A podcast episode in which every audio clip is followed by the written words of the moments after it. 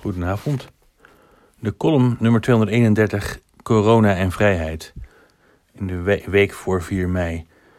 Ondanks corona zijn we vrij. En er zijn mensen die durven beweren dat de coronamaatregelen dictatuur zijn. Ja, dat is een klap in het gezicht van mensen in de zorg. Dat is een klap in het gezicht van al die mensen die ziek zijn geworden. En dat is een klap in het gezicht voor iedereen die echt voor dictatuur moest vluchten. Het is een klap in het gezicht voor de mensen die echte onvrijheid mee moesten maken. Eva van 15 die dichtte voor de 4 en 5 mei herdenkingen en vieringen vrijheid. De oude man verstopte joden op de zolder, drukte illegale kranten en hielp Engelse piloten. Hij loog voor het leven, hij loog voor de vrijheid.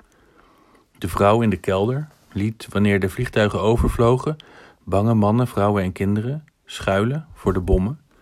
Zij stond voor het leven, zij stond voor de vrijheid. De jongen, net 18, opgeroepen om te vechten aan het front, nam afscheid van zijn moeder en zou haar nooit meer zien. Hij vocht voor zijn leven, hij vocht voor de vrijheid. Deze helden, gewone mensen zoals jij en ik, kozen ervoor te vechten voor de vrijheid. Als een van deze helden hier niet voor had gekozen, was mijn opa dan geboren? Had ik dan geleefd?